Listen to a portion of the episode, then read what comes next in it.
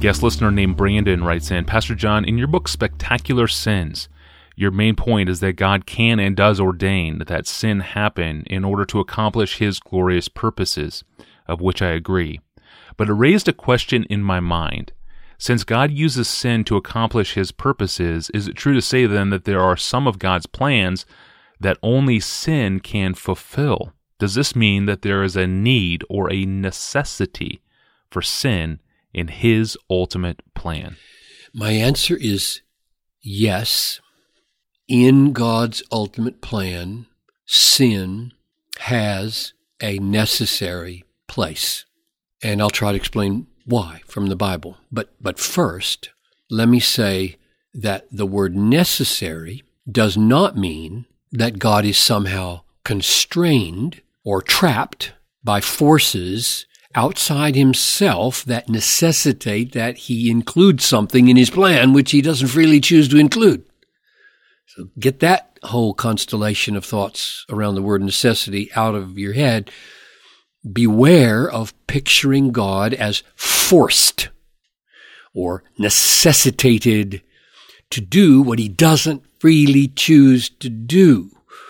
What we are saying is that God has planned the very best world for the accomplishment of his goal to magnify the fullness of his glory. And I say that's the ultimate goal of the creation of the world and the governance of the world to magnify his glory because of Romans 9, 20 to 23, which I'll, I'll let people look up. So why do I say that in God's ultimate plan, sin is has a necessary place. And I say it because of three passages of Scripture for starters, and there are others. First, 2 Timothy 1 9, He saved us and called us to a holy calling, not because of works, but because of His own purpose and grace, which He gave us in Christ Jesus before the ages began. So grace is the disposition and action of God to treat guilty people better than we deserve. It can come to us only because of Jesus Christ. And therefore, Paul says that grace is given to us in Jesus Christ before the ages began. So, we were undeserving sinners in God's mind before we were created. We were seen in relationship to a Redeemer, Jesus Christ and grace flowed to us in the mind of God before there was any creation. And therefore, when the plan begins to unfold, guilt, sin, grace, redeemer are necessary. Second text, Ephesians 1 4. God chose us in Him, mark that, before the foundation of the world that we should be holy and blameless before him in love. He predestined us for adoption as sons through, through Jesus Christ. So predestined through Jesus Christ, chosen in Jesus Christ before the foundation of the world, according to the purpose of his will, to the praise of the glory of his grace with which he blessed us in the beloved. In him we have redemption through his blood, the forgiveness of our trespasses according to the riches of his grace. So again, the point is that before the foundation of the world, grace is operative. The grace of election, the grace of predestination, the grace of adoption, all coming to us in Him through Jesus. So Christ is conceived of as a mediator and a redeemer before the foundation of the world, where grace is moving God to elect us and predestine us and adopt us, sinners though we be, in need of grace and in need of a Savior before we were created. So the whole plan is conceived before implements it, and therefore it is a necessary part of the plan. And the third text is Revelation 13:8, maybe the clearest of all.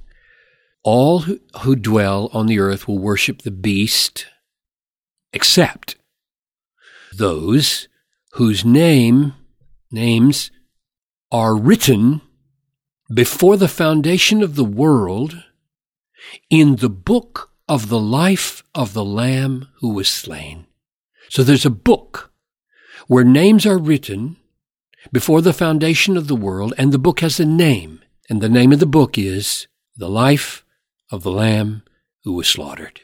So, Christ is slaughtered for his elect sinners before the foundation of the world. So, from those three passages, I conclude in God's ultimate plan, which he conceived in his mind before he created the world, sin has a necessary place because grace and a redeemer are going to be exalted. And at this point, it is very important that we stress the holiness of God when we say this. God's holiness is not the least compromised or impugned by the fact that God wills for unholy acts to take place. We can see this, for example, in, in the book of Isaiah. Few books lift up the holiness of God like Isaiah. You remember chapter 6 one called one angel called to the next holy holy holy is the lord of hosts the whole earth is full of his glory that threefold holy is is one of the strongest biblical statements there is about the unimpeachable holiness purity sinlessness of god and yet it is isaiah who in chapter 63, verse 17 says, O Lord, O Lord, why do you make us wander from your ways and harden our hearts so that we fear you not? So God is ordaining, whatever the rationale and reason here, ordaining that there be a season in which this people not fear him. With a partial explanation perhaps given in the next chapter, verse 7 of chapter 64, where he says, There is no one who calls on your name, who rouses himself to take hold of you, for you have hidden your face from us and have handed us over to our iniquities.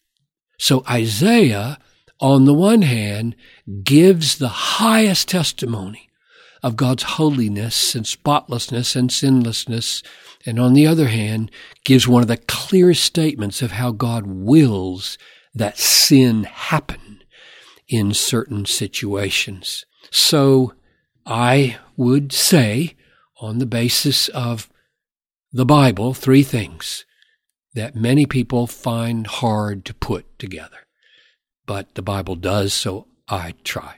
One, God is absolutely sovereign and governs all things, including the existence of sin. Two, the absolute unimpeachable holiness and sinlessness and, and purity of God.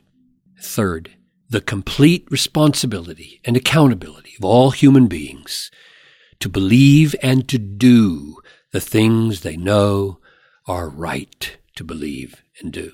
And I find it helpful and I'd end here. I find it helpful to take Genesis 50, verse 20, which, which Joseph spoke over his brothers who sold him into slavery, to take Genesis 50, verse 20, and put it as a great banner over all evil, even the very first evil that was committed by Lucifer in heaven.